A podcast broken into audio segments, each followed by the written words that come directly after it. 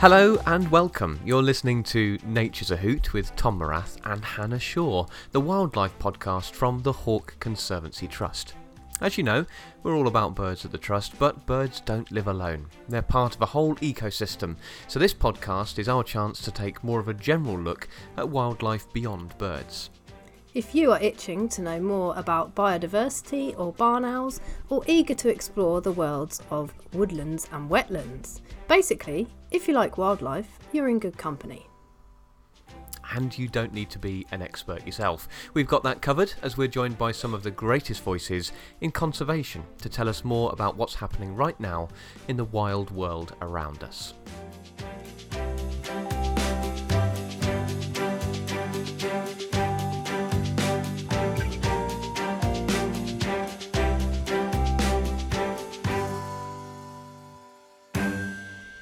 Coming up on this month's episode, we'll be travelling the globe from behind our microphones as we take a closer look at the impressive feat of nature that is migration. Yes, whether it's popping cross country for a better chance of a decent meal or making an epic journey to meet with the perfect partner, migration is part of life for so much of the natural world.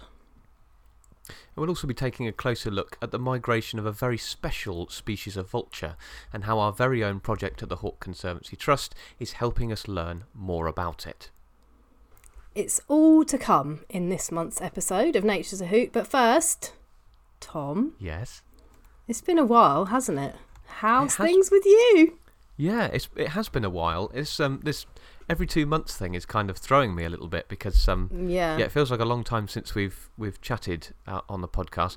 But uh, lovely to be back. Um and well Yeah. as we were talking about last time, lots has happened for me because uh, I'm I'm a daddy now, uh, which is very exciting. Um, our little boy arrived on the 21st of January, so he's at the time of recording he's a little over a month old. So yes, sleep well not not quite sleepless nights. He's been pretty good, but um, yeah, it's uh, it's certainly an education, that's for sure. I'm sure. You seem to be taking to it like a duck to water, Tom. Oh, You're doing very you. well. Oh, for all of for everyone who's listening, um, that said child Rowan is actually in my arm right now while we're recording. So if you hear some Yeah. little little noises, it's not me just having a bit of a gulp or passing a bit of wind from the back end. it, It is it's my child. Having a bit of a gurgle. Yeah. How about you? What what's been going on in your world? Um, well, much the same, really. It's going okay, thank you. Much the same. Oh, yeah, sorry. Much the same that things are okay, rather than much the same as you've also had a child. Because that was a very quick turnaround. oh no, and I you haven't kept that also really haven't quiet. had a child. um, yeah, um, much the same for me. So very good. Yeah. But um, yeah, really good to be back on Nature's a Hoot. I know. Um, I think we thought that doing sort of cutting back a little bit with both of our workloads increasing was uh, going to save us some time, but we seem to have somehow managed to leave this one until the last minute, Yeah. the very, very last minute. Well, we had to pack so much research into doing this one. I'm, I'm really, really pleased that we're doing an episode about migration. I think it's kind of quite topical in some of the uh, things that we'll talk about today. Obviously, the projects that we're working with, uh, looking at migration of uh, vultures in particular, but also maybe touching a little bit on our changing climate as well. And I think there's probably not been a more pressing time to talk about that than after we've had like two storms in a week this week, and the trust and the some of the aviaries at the trust actually bore the brunt um, of of those Yeah. two storms that came through. We had two major aviaries come down, and thankfully, no birds uh, injured during during the destruction of a couple of Or those people. aviaries or people. Yeah, staff staff all all healthy and and. Uh, and well as well after that, um, and I'm hoping everybody who's listening is nice and safe from that storm as well because it was it was not very fun. Um, no. I was actually looking from outside my window at home, thinking of the guys actually on site at the trust, and, and I know they would have put in their all to make sure uh, that all the animals uh, were, were safe there. But yeah, really scary weather conditions, and it seems to be happening more and more often, doesn't it? Oh, it has been. It's been. It's quite um, sort of thought provoking, really, isn't it? Because these storms just seem to be at this time of year now, just seem to be one after the other. And yeah, like you said, it does really make you worry for people who have to work outside, like a lot of our colleagues do, and you do a lot of the time, and I do sometimes. Um, and obviously wildlife as well. It's worrying, Mm. isn't it, to Yeah. think that Yeah. they're stuck out there. Yeah, although what obviously it is very wor- worrying for wildlife, but what I will say is just uh, the next day after the, the first storm came through, and we were still still experiencing gusts of about 50 miles an hour on the park. Um, Gary, our head of living, living collection, was telling me he looked up in the sky and was watching four or five red kites quite happily wheeling around above the truss. Yeah. So they kind of just get on with it and deal with it, don't they? Because they have to, and they're Yeah. masters of the sky. But um, yeah, my goodness, what a what a difficult way to, to, to live when you have to survive through that. Yeah, absolutely. So, probably should be on to our main topic of discussion for this episode, which is migration. It's a topic we've not really discussed very much on the programme before, but it makes up such a huge part of the lives of so many animals across the world. It can be grueling, it can be dangerous, and sometimes even fatal. So, why oh why would any animal on the planet want to migrate? Hannah. Good, que- good question. It is a big question. Um, big question. I, I'm not sure that animals want to migrate. I, no, it's not like going on a jolly. It's I not guess like they a quick vacation. no. I mean, they've uh, lots of animals have evolved to migrate and adapted to migration, but there's so many reasons, aren't there? And probably a lot of reasons that we maybe we don't understand, we don't even know for lots of species. Um, but I guess probably some of the main ones we can touch on in this episode are the obvious to find food. Maybe um, they feed seasonally, so they might be, for example, with wildebeest, they're chasing the green grass, um, and they're moving. They're moving in time with that, so that they can get the best food. Um, they might be moving to find suitable habitat to breed in, um, to avoid inclement weather. Inclement weather Mm. Maybe to find better places to yeah to breed and raise youngsters, um, escaping predation perhaps, and of course avoiding competition, whether that's within species or with other species. Um, Yes, Yeah. there's a whole host of different different Yeah. uh, reasons why an animal might might migrate, and you touched on the the wildebeest there, and that that kind of great wildebeest migration always springs to mind when I hear the word Yeah. migration because it's just like an epic journey, isn't it, for them, and uh, a, per- a a perilous one as well. Um, so how do animals know where to go? And this was something that I. When we knew we were going to do this episode, I kind of really wanted to drill into. Um, and like you said, it's something that we don't 100% understand migration as a general topic. Um, mm, And it's actually quite funny. It, well, funny now, and I'm sure people will be thinking the same in a few hundred years' time, looking at our science, at, at kind of how primitive maybe some of our ideas are. But looking back Yeah. through the history books at where people thought some migratory species of birds went, um, you know, people thinking that swallows and house martins would dive underneath the water and, and live underneath the mud in a frozen pond as it freezes over, and was just like crazy, crazy to me. Um, but obviously, we wouldn't have known. We we didn't know at that point that um, the birds would migrate. But there's a few kind of schools of thought as to how animals know where to go, and it kind of comes back to the question of how do we uh, know where to go to somewhere that we've never been before. Now we're going to completely discount the idea that you might have a sat nav or you might have popped onto Google Maps before you've headed out. Uh, let's really think of our kind of human brain, our human adaptations to know where to go, um, using environmental clues, things that are around you. You're going to move to Yeah. areas that looks like it's a more prosperous place and a safer place than somewhere that isn't. Um, also, mass migration. They're going to follow each other. Those herds Yeah. of wildebeest crossing the plains, even crossing like uh, infested waters uh, filled with uh, all sorts of different predators.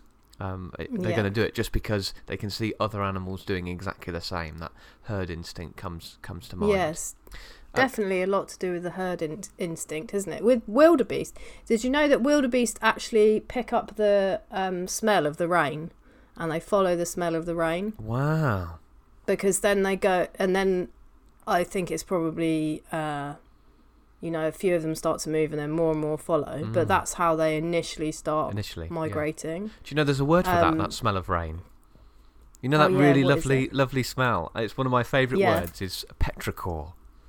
When you Yeah, get a really hot summer and then it starts raining, you go, "Oh, it smells like rain." That's petrichor. Anyway, uh, Yeah. you might need that in a pub quiz one day. Who knows? Yeah. Lots of animals, I think, will learn it's passed down through generations, like elephants, for example. Yeah. Um, And there's some theories actually that it's kind of inbuilt into an animal's genes to migrate. So it's not it's not just the idea that it's taught from generation to generation, but it's also kind of inbuilt. So if that animal was kind yeah, of lost or displaced for whatever reason, they would still head in that same direction because that's what the species has been doing that's for amazing, so long. isn't it?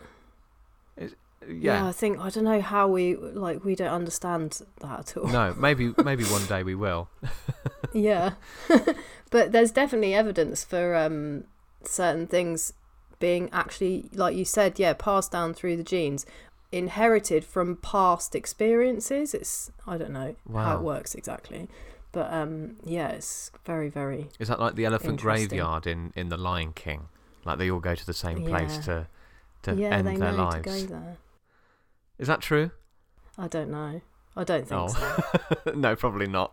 Probably a bit of don't dramatic know. I think there's they definitely that's it probably comes from they do mourn Mm. and they'll go to like they will spend time with dead elephants Yeah. and even if they're not part of their family group if they discover a dead another dead elephant they will go and um, investigate and touch it and Wow. smell it and yeah Yeah, super empathetic and emotional Yeah. beasts, aren't they, for sure?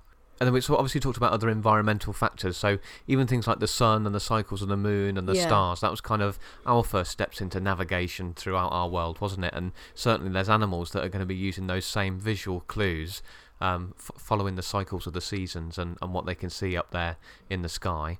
Um, and also the, this magnetic field idea. Now I I know this has kind of gone one way or the other over over time, and I remember hearing this as a child that birds have got some kind of uh, magnetic chemical within Yeah. their brain or within their eyes that allow them to see, in inverted commas, the magnetic field of the of the planet. Um, and then I remember reading that that was that was a load of rubbish. and that, but it seems that this theory is kind of making a bit of a bit of a comeback, and, and there's been some studies that have kind of dubbed uh, birds like the European robin as a as like a living compass. Basically, they're so good at orienting orientating themselves um, using the Earth's magnetic field um, because of a Yeah. chemical that's within the retina of the the bird's eye, known as cryptochrome. Have you heard this as well? I've heard that. No, I haven't read the most recent stuff on it, um, but I just googled it right now, and I think I'm. Yeah, I think I found maybe the article that you were looking at, and um, yeah, that's so interesting, and it seems to be recent. So obviously, yeah, you, like scientists do, they've gone, they've gone, uh, they've said no, that's not right, and then gone back and said actually maybe it is Maybe right. let's have another look. um, yeah, maybe let's think about this again. Um, yeah, that's so interesting. Um, and they, yeah, they have a sort of built-in compass that they. Well, that's so weird, isn't it? It's a- Yeah. because that's how a compass works with the magnetic field. So they have essentially a built-in compass that tells them where to go. It's just amazing. And this is a fairly recent Very. study, actually, from the University of Oxford. And uh, yeah, it's essentially they've take they've tried to take that molecule um, that is also present in the bird's eye to try to understand how it works. Um, just yeah, amazing. How how do you kind of fathom how that might look? Imagining being able to literally see the magnetic field of the the magnetic field of the Earth around you is Yeah. it's just amazing. And that's obviously going to help them navigate from from A to B. Yeah, amazing.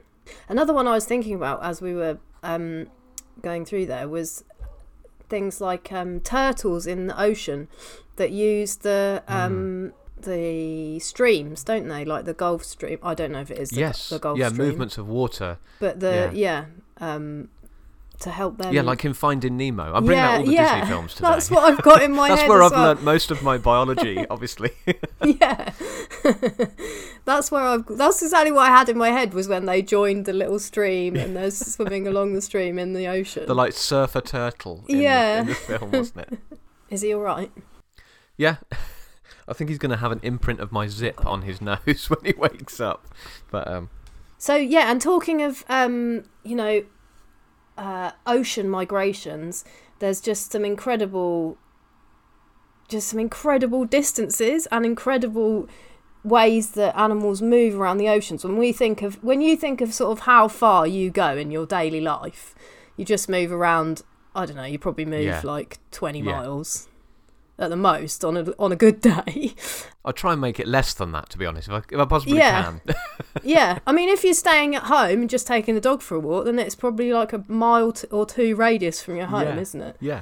But like a, a humpback whale and grey whales move like thousands and thousands of miles on like an annual basis. A grey Wow. whale, the new the newest record, for example, for a grey whale, um, was a female that moved sixteen thousand seven hundred miles. Over a year. So is that on migration, or is that literally just like following food, or lots of whales move into different areas to breed, don't they? And different areas to feed and follow. Like those ones will follow plankton, I guess, because Yeah. that's what they eat. Um, but yeah, it's just incredible, like um, how far they can go. I mean, that one was she was blown off course, I think, a little bit. She was about eleven thousand kilometers. Sorry, I've switched from miles to kilometers, but she was about eleven thousand do kilometers. the maths yourself from, at home? the norm yeah the normal range um so her total movement was something like 27,000 kilometers it's just Wow. So I was I was also trying to find some like seriously amazing distances, and um, I was reading up on the Arctic tern, which have like one Oh, of the yeah. longest migrations of all, and they do this round trip from like the Arctic to the Antarctic each year. So they breed in the Arctic, and then they Yeah. head south, and I couldn't believe it, but the round trip for them in total is something like thirty-five thousand kilometers, something like twenty-two thousand miles every single year. yeah that's I mean, outrageous but the but the the bodies of these these animals must just be so well built. I mean, I I'd just like crumble into dust. I think after the first couple of thousand No, miles, yeah and this is like every year. And you know, admittedly, they're not going to have you know huge lifespans and expectancy. Although some you know whales do, don't they? Actually, cetaceans have got pretty long Yeah. lifespans and expectancies. Um, i but, guess um, they're so big and they have such a um aero well it's not aerodynamic because they live in the sea but that sort of you know what i mean they have such a mm, very um, streamlined. energy efficient way of moving that yeah, they and I guess move the, so the far. terns are like that too, aren't they?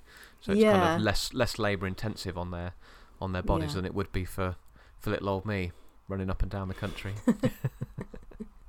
yeah um, so obviously we're all about birds of prey. We talked about the the tern there, but we do have uh, migratory species of uh, Mm. raptors in the UK as well, don't we? So seasonally, you know, we'll see uh, some of these birds down here in the south of the country, and then they'll kind of disappear off up north to breed, and then we see them again uh, migrating down to the south coast during during the winter. Um, Mm. Have you seen any of these migratory species this year? I feel like I've missed out. Um, no, I I've so I'm thinking about hobbies. I guess Yeah. hobbies are going to come back. They're longer, aren't they? They come from uh, Africa. Yeah. They're- so they'll be back soon. So it's a good time Mm. to start thinking about looking for hobbies. Um, Merlins tend to move within the country more, don't they? Uh, so they leave their upland breeding areas between August and October, and then they head to the coastal regions. Yeah, so they're going to head to the coastline for the winter, and then head inland and Yeah. further north, ordinarily, I guess, to, to breed. Um, and then long-eared owls as well.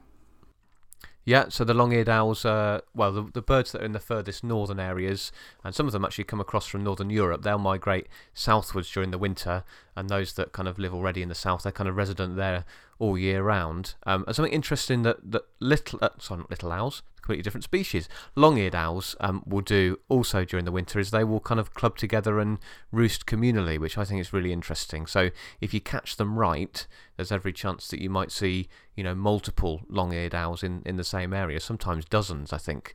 Um, uh, so a few of my friends have, have been lucky enough to spot this communal that's roosting nice. activity and, and seen, you know, maybe 20 long-eared owls in the same area Wow. living in the same woodland. So quite a spectacle, I think. I guess that's more so in the winter when there's more birds here in the winter if they've come up from uh, Mm. or come in from Europe, um, and forming those communal roosts. I wonder if the communal roosts include birds, resident birds, and migratory birds. Yeah, that would be really interesting to know, wouldn't it? separate groups. Whether they're kind of forming those bonds after they've made that trip across from, yeah, from yeah, Europe ready for the spring. Yeah, that'd be interesting. Yeah. Hmm. So heading out a little bit further, we've got some of those uh, incredible European species and, and into Africa and Asia. Um, vultures, eagles, all species that migrate. In fact, lots of species. Oh, you know what I forgot? I forgot the osprey. That is like a classic Oh, of course. migratory species of raptor we see in the UK during the summer, coming and uh, and and fishing here, breeding here during the summer, and then heading back to uh, sub-Saharan Africa um, and living alongside the yeah, the yeah. African fish eagles during the winter. Yeah, extra special because they breed with us. Yeah, how and nice then is head that? back down. Yeah, that's nice. Um, and I think the ones the ones that we tend to get in the UK that breed in the UK are sort of north, uh, sorry, not north, West Africa that they um, go back to. Oh, okay. Yeah, um, in the winter. So Yeah, I, Yeah. I used to live not too far away from um, Rutland Water, um, and so Yeah. that that was kind of like a a space that was really keen on trying to encourage them back. And I think they had quite a few Mm. pairs by the time I left to come and move down to to Wiltshire and Hampshire, and um, yeah, what a success story again. Not really seeing ospreys for many years, and then encouraging them back. mm, Um, trying to get those those birds to wed themselves to that Yeah, environment, yeah. and obviously they they found it there. yeah, I th- I saw them at um, Rutland when I went up for bird fair a couple of Oh years yeah, ago. of course. we Sadly, went that's to go not and have happening a look. anymore, is it? Bird fair is no, more. Ah. Yeah, but it was really nice to see the osprey. I think they had quite a few chicks actually, because for a big bird of prey, they have Multiple quite- youngsters. they have, yeah, multiple young. yeah, Um, I there's actually they had there's- three or maybe even four. there was a, a great um, documentary I was watching at the back end of last year. Actually, I don't know if it's still on. I think it was on Sky, um, which was narrated by Sean Bean, and it was about um, ospreys in uh, one of the southern states of, of the US. But it's a really great documentary, all about osprey life cycle. And there were three chicks, two females and a male. They thought, Mm. and um, yeah, it really really nice visual. So if you if you fancy popping something on for an hour and you want to know more about ospreys, I'll have a look. obviously not the same birds as these West African slash European British Yeah, ospreys, but ones. you know very very similar in their um, hunting style and flight style, and, and obviously equally as beautiful. Uh, but vultures are kind of. Uh, I'm going to guess flagship birds for our uh, work overseas. They are some of the longest distance migrants as well, aren't they, of birds of prey? Um, and there's one particular uh, project that we have started working on and kind of, uh, yeah, it's kind of new to us. Are you able to tell us a little bit about this project, Hannah? Yeah, so it's um, Egyptian vultures. So Egyptian vultures are really the only sort of true migrant, I guess, in um, in the vulture world. I guess bearded vultures do migrate to an extent, Mm. but um, Egyptian vultures have a, a very long migration um, and uh, move, you know, pretty epic distances um, in their range. But Egyptian vultures have two sort of distinct populations, um, and we know quite a lot about the Western population. So our our Egyptian vulture at the Trust Bow, she is a Western Egyptian vulture. So that's across um, Europe and, Afri- and Africa that that um, that particular population lives, and then the population that we are doing some investigation into is the eastern population, which is more in Central Asia. Um, Okay. And we're yeah, so we're looking at the migrations there because we know we know quite a lot less about that population, about how they move, where they're spending the winter, um, where they're actually what routes they're actually taking on their migrations, and obviously by finding this out, we, it means that we know more about the threats that they face on those migrations, um, and then we can conserve them better. So our colleagues at the University of East Anglia, they um, are working with a couple of other organisations to go in and tag birds in Uzbekistan. Um, so it's chicks in the nest that are tagged when just before they're ready to fledge, and then we can follow them with a GPS satellite to see where they're moving. Um, yeah, it's amazing, fascinating project, um, and we found some pretty interesting, surprising results. Um, so three birds were tagged and they moved uh, car- they moved really really far for a start one of them more than 6000 kilometers Wow. which already is a huge huge distance And you've got to think this is a. How do they know where they're going? Because this is a bird that's just fledged, and then it's like, right, I'm yeah, off. this is not some, this is not a bird that's going to be staying with its parents side by side for months and months on that first migration. It's literally yeah, off you go, six thousand kilometers on your first Yeah. on your first go. That's Exactly. incredible! Wow. And that one, that one in particular was really surprising because it went all the way from Uzbekistan through like um, the Arabian Peninsula and then into Yemen. So a bit of sightseeing on the way. Yeah, definitely. And what another bird, one of the other birds, actually went through India, um, and did a nice little tour of all of the hotspots in India. Like flew right past the Taj Mahal. wow. Yeah. So it's like proper um proper Yeah. tourism moment for that vulture. Um, yeah, so took a little bit of a nice tourist route there, and we've I've actually got a little photo um, showing his his tracks where he's flown. I thought you were going to say you've got a photo of him outside the Taj Mahal. no, that would be incredible. that would be that would be incredible. Um, but a photo which well, it's not a photo, sorry, an image Yeah. which shows his routes past the Taj Mahal and crossing the um, big river that goes through um, that city. So yeah, really interesting. And we can we can probably put that on the blog, can we? The route that Yes, these birds, have, uh, or this particular bird, Yeah. have been taken, so you can have a look at that yeah. epic migration that these birds are taking. But um, yeah, so really, really interesting. But I will, I won't um, bang on too much because we've got a really uh, fascinating comment from um, Dr. John Burnside. So he is our um, the lead on this project, um, along with some other organisations, and he's going to tell us a bit more about the Egyptian vultures. Hello, my name is John Burnside, and I'm a research fellow at the University of East Anglia. In my day to day job, I study a bird called the Asian Houbara. This is a type of bustard that lives in, in Asia and the Middle East. Uh, I actually work in a place called Uzbekistan, and I've been working there for about 10 years, where I study the captive breeding and release of Asian Houbara as part of a conservation program. And I also study various aspects of their life, such as survival, migration, and breeding. So, Uzbekistan is a very interesting country. It's located in the middle of Central Asia, and it's actually right at the center of the Central Asian Migratory Flyway. This is a very important flyway that has about 200 different species of birds using it, and all of these birds pass through Uzbekistan. Unfortunately, Uzbekistan, like many of the other countries in that region, have been sorely understudied and the conservation programs aren't as well developed as other areas of the world. So we're missing a lot of information on the species passing through there, uh, what their current statuses are, what threats exist to them, and how we might improve their situation.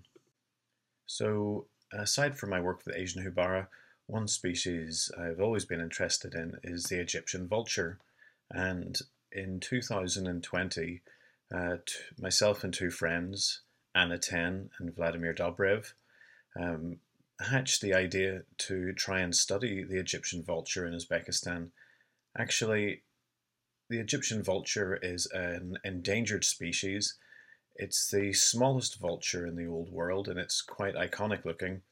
It's white all over and it has a yellow face, so it's very distinctive compared to some of the other vultures. So the Egyptian vulture is understudied in all of Asia, really. It's quite well studied in Europe, in the Balkans, and in North Africa, where there have been intensive programs to try and understand the reasons for decline. And those programs in Europe and the Balkans have really identified, using satellite tracking, that this species is declining mainly due to uh, mortality during their migration and mortality on their wintering grounds. Threats to the Egyptian vulture are wide and varied. They include things like electrocution from power lines when they when they land on them. Uh, they also include people hunting them. Additionally, there are problems like uh, birds colliding with wind farms, and also vultures have a hard time flying over water, and many of the vultures trying to pass over the Mediterranean for the first time their migration from Europe to Africa actually fail to get across and end up drowning. So these programs in Europe have really been able to identify the reasons for decline of the Egyptian vulture in, in those areas, and this has allowed them to target conservation action around the wintering grounds, but also where they can improve breeding in, uh, in the Balkans, for example, and use captive breeding and release to bolster the populations. In contrast, in Uzbekistan and throughout Asia, people don't even know the migration routes of these birds. So, for example, we have birds breeding in Uzbekistan, and people see them there every year, and we know they're migratory, but we actually don't know their migration routes, and we don't know where they winter. The populations of Egyptian vulture in Uzbekistan even though there's poor quality data, that data does suggest that they have been declining. So, based on the methodologies that we've seen in uh, in Europe, myself, Anna Ten, and Vladimir Dobrev decided that it would be very interesting to try and understand what the migration routes were for this species and also what threats might exist for it in that region. So, to try and answer this question of the migration routes, this required us to go into the field in Uzbekistan and find Egyptian vulture nests which had chicks in them.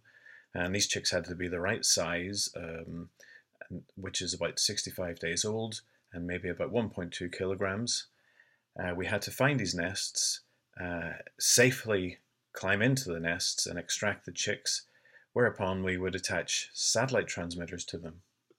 These satellite transmitters are very clever They've got solar panels on them and small batteries so they can generate power and last for a very, very long time. Uh, they record the GPS locations of the birds every hour, or even more frequent sometimes. We set it to maybe 15 minutes, so we know where the bird is all the time.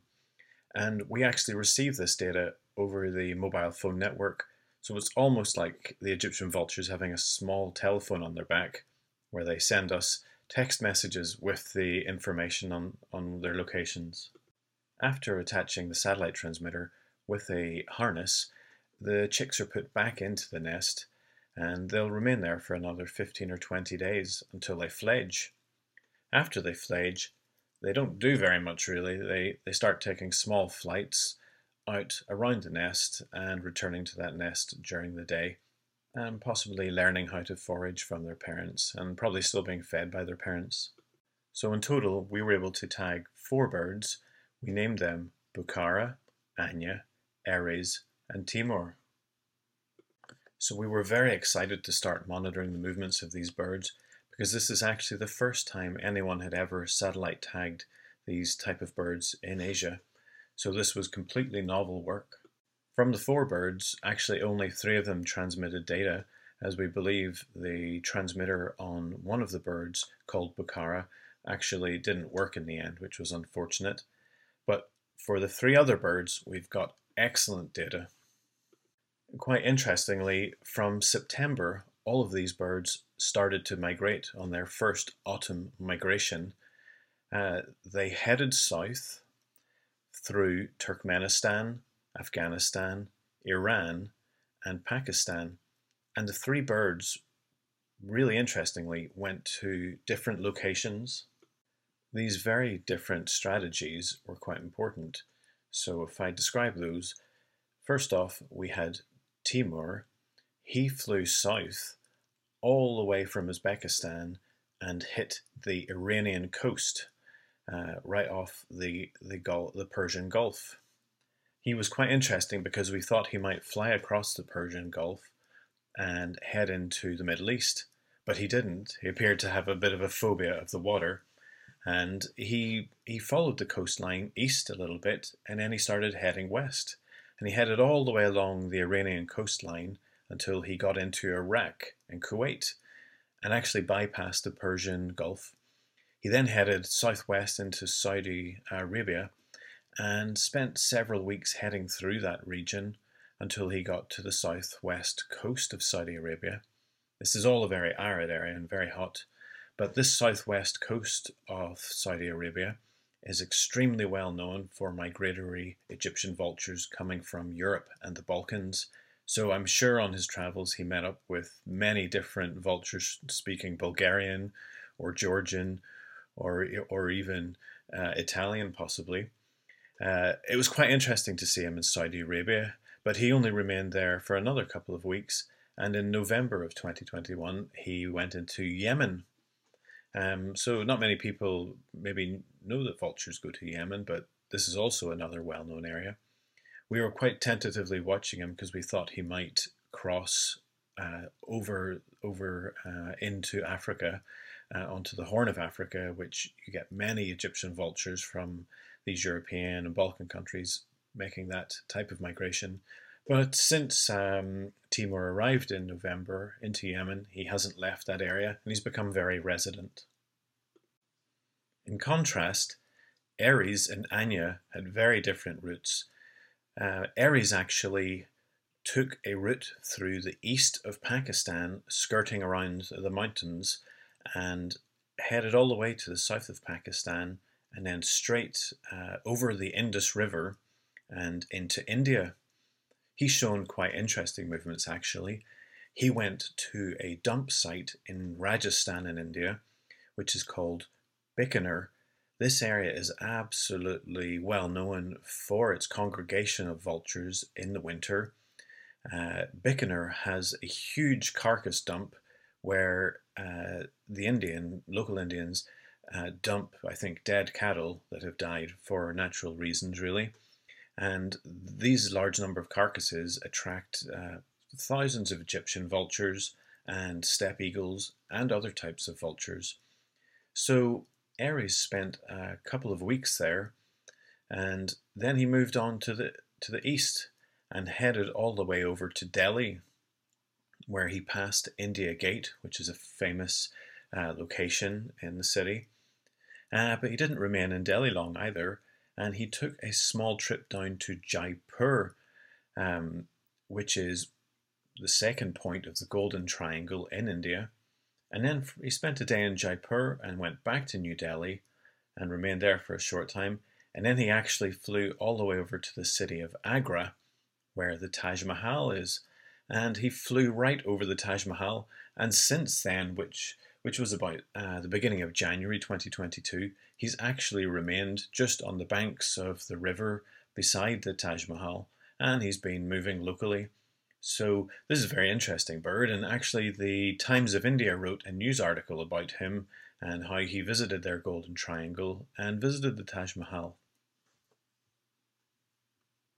And finally, we have Anya, not to be confused with Anna Ten, who's our, our friend working on the project, but this is Anya the vulture. She flew south uh, through uh, Iran, then into Pakistan, and she moved over the Indus to the southwest southwestern corner of Pakistan, and she remained there for a while. But then she popped over into India, into the Rajasthan desert.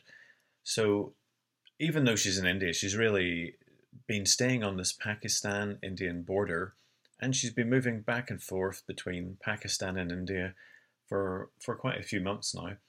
So this is a very important bit of information that uh, you know birds don't observe our political borders and they can move freely between them. But this area, it's very difficult to visit these birds on the ground because I think these border regions have got some security issues and people can't visit them visit them readily. But the bird seems to like it there, and she's remained there for at least three months now.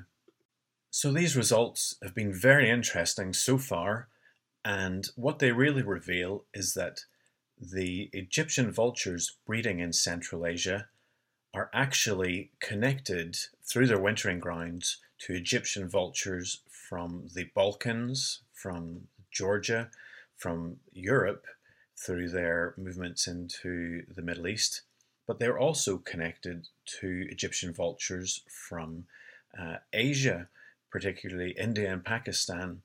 So this is very important that they share this amount of connectivity because it means they will share the threats as well.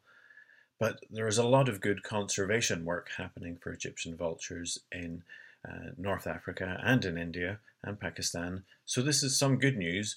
And because these birds adopt different strategies, it means they hedge their bets uh, in a in a way because the threats are spread widely across different areas. It has been really great to share these results with all of the different vulture biologists working throughout uh, throughout the world, really, and we've made many connections to people in Pakistan and India so far, but also in um, the Middle East and in Europe. So, th- although this work has been very fruitful, it's still early days, and we really need to continue to study th- these birds to get a full understanding of the variety of behavior and the importance of different wintering sites to them. And this requires us to track more individuals, which we're planning to do in 2022. In biology, we often say it's very important to understand not just the mean, but the variance in behaviors. So it would be great to understand what proportion of the birds migrate towards India and Pakistan, and what proportion of them migrate to the Middle East. So those are future plans really, to try and understand the core fundamental biology of this species and its ecology. It's really through the support of organisations like the Hawk Conservancy Trust and other organisations like the Ornithological Society of the Middle East and the Oriental Bird Club that we've been able to carry out this work.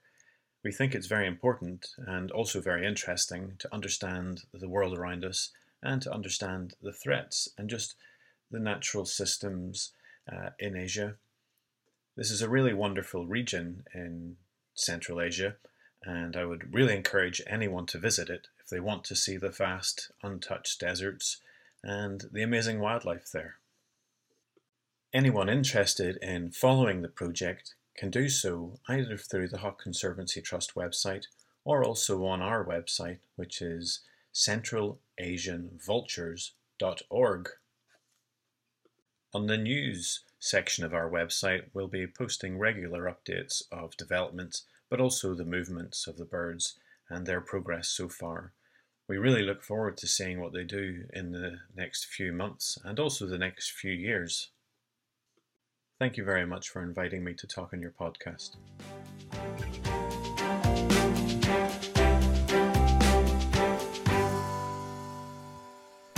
Fantastic. Um, it's good to hear from John there. It's we've got these wonderful partners right across the world, haven't we? And uh, certainly here in the UK, who all want to get involved in in conserving vultures, which is of course what we're all about. How long is this project going to last? I'm sure this is perhaps an ongoing thing that we're going to keep tabs on some of these birds. Yeah, absolutely. Um, so it's ongoing. Um, yeah, we'll keep tabs on the birds that are already tagged, and there will be more birds that will be tagged as well. So they're hoping to tag more juveniles and they're also hoping to um, catch adults and tag those um, to see where adults are moving as well because it it might be slightly different. Yeah. Obviously, when juveniles take their first foray into the migrating world, I'm sure it's um, yeah, doesn't hence the always roundabout go as sightseeing. planned. yeah. Excellent. Well, we'll we'll watch this uh, project with uh, great interest, and I'm, I'm, sure everybody will be very keen to hear uh, what uh, what comes of it in the in the future. So yeah, have a look on the blog that accompanies the episode here. Keep an eye on our social media. I'm sure Hannah will be updating that as we get uh, more information yeah. as this project progresses. But it's really exciting uh, to be working with another species of vulture. Um, and if that doesn't uh, whet your appetite enough for Egyptian vultures, then make sure you come and see us at the Hawk Conservancy Trust as well out of our visitor centre in Weyhill in Hampshire because during the summer we fly Bo, the Egyptian vulture, um, as mm. Hannah mentioned, and she is just the most stunning flyer, isn't she? She's a high yeah. flyer. This is obviously something that Egyptian vultures use on that migration is to gain height, use thermals, and travel from A to B from great height. Um, I think just over two and a half thousand feet is her record flying oh, high wow. above Reggie's Meadow uh, at, at, the truss, and to see her descend from that sort of height to land on the end of usually uh, Gary's arm is um, what a sight to see. What a sight. Yeah, she's amazing. She's a great ambassador for this project. Excellent. Right, well, shall we move on? We can, we can. So now, a returning favourite. It's time for a bit of fun with our matter of fact challenge. So this pitch is you and me, Tom, against one another to come up with the best fact in the chosen category. Oh, last series I won. Yeah, you did. Don't rub it in. I don't even remember what it was. Well, the last But- thing we did was the job swap, and everybody thought that you did my job better than I did yours. Uh, oh, which, was considering I broke the equipment, I think you, that, they're probably right on that fact. Um, well, anyway, we're going to wipe the slate clean, Thank are we, for series three of the podcast um, and start now with a new topic, um, which is very fitting. It is, yeah, and there's so many impressive things going on all the time in the natural world, but there are few more impressive than the migrations of animals and the distances they undertake whilst on those migrations. So, with that in mind, shall we have a go at the matter of fact challenge? Let's do it.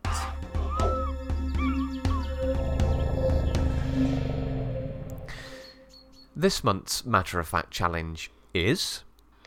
Most impressive migration. Okay, Hannah, uh, picture the scene. It's late spring.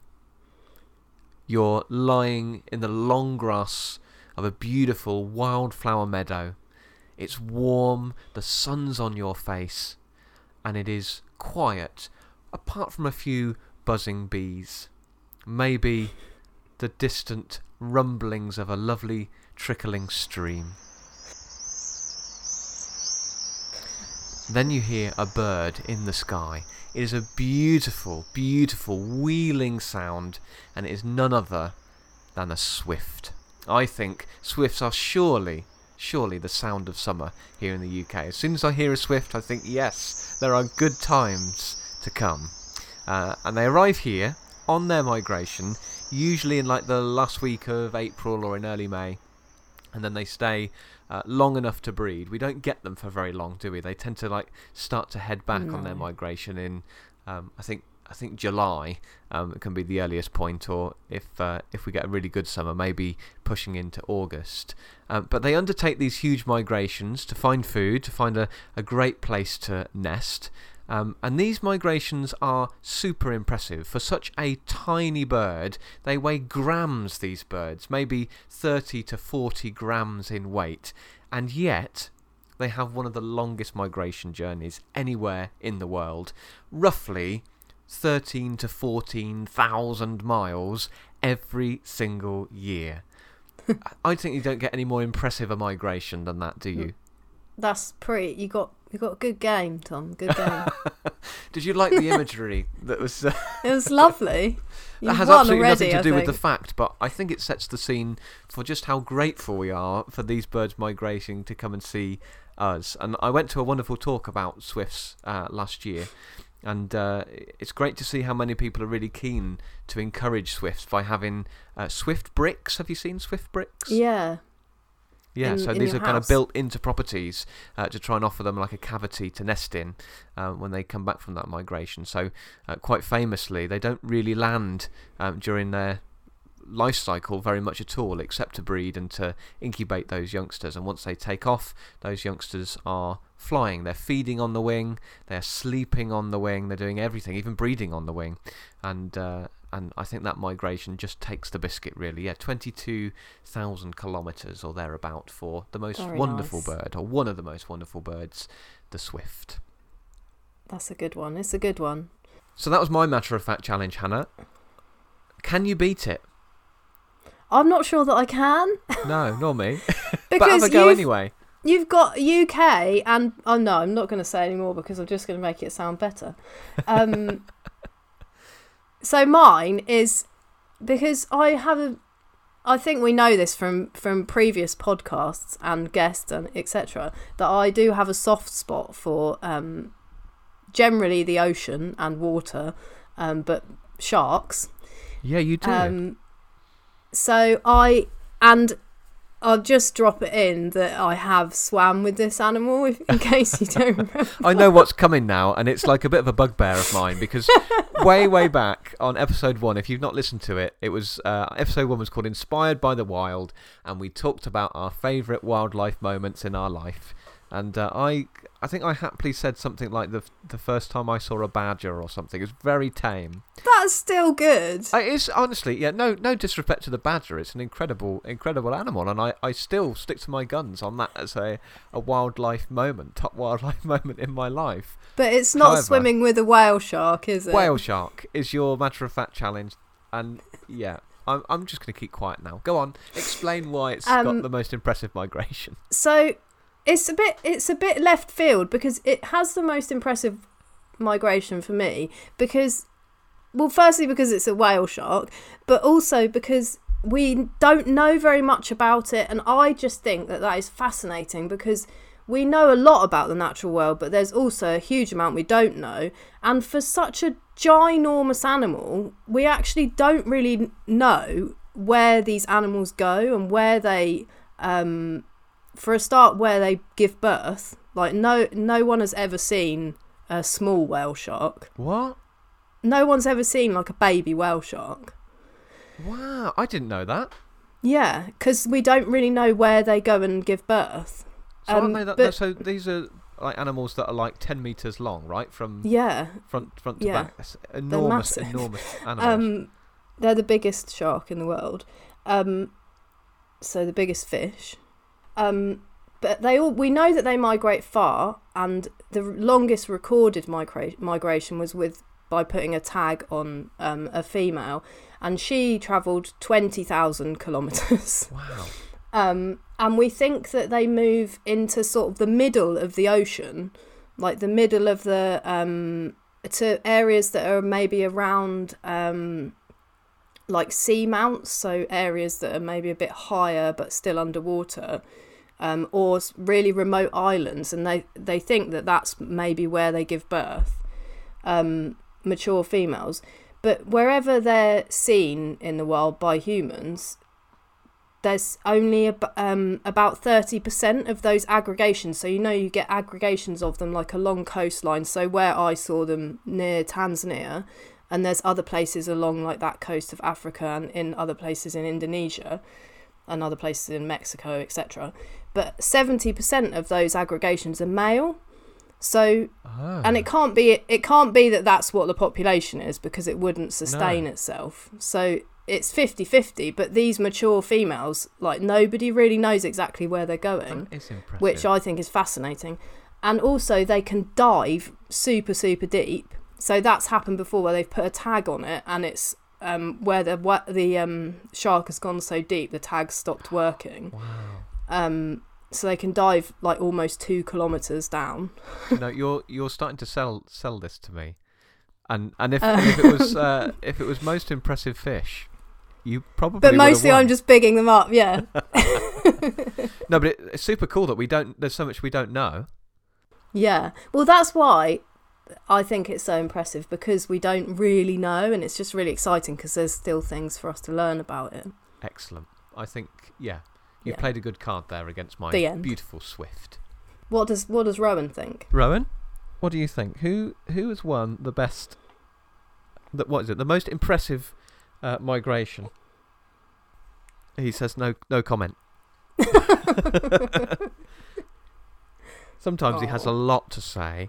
Right now, I'm very grateful for the fact that he's not got very much to say.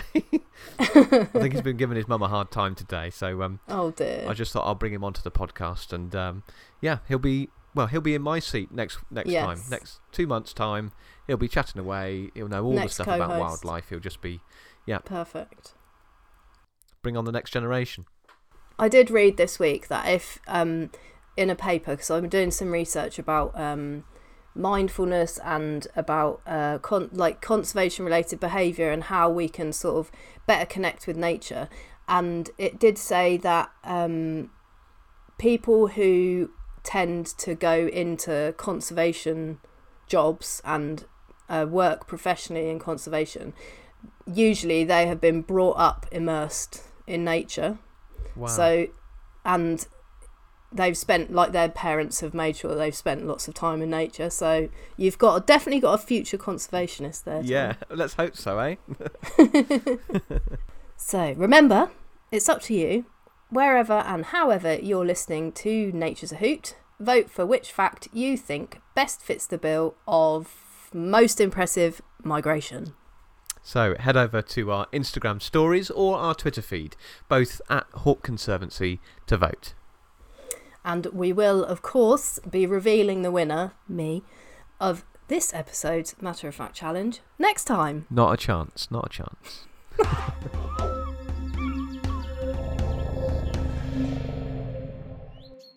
So that's it for our March episode. We're very pleased once again to be opening our doors to our wonderful visitors after our winter break. And you can come and see us and our wonderful team of birds of prey sometime soon. And a reminder to subscribe to Nature's a Hoot wherever you get your podcasts.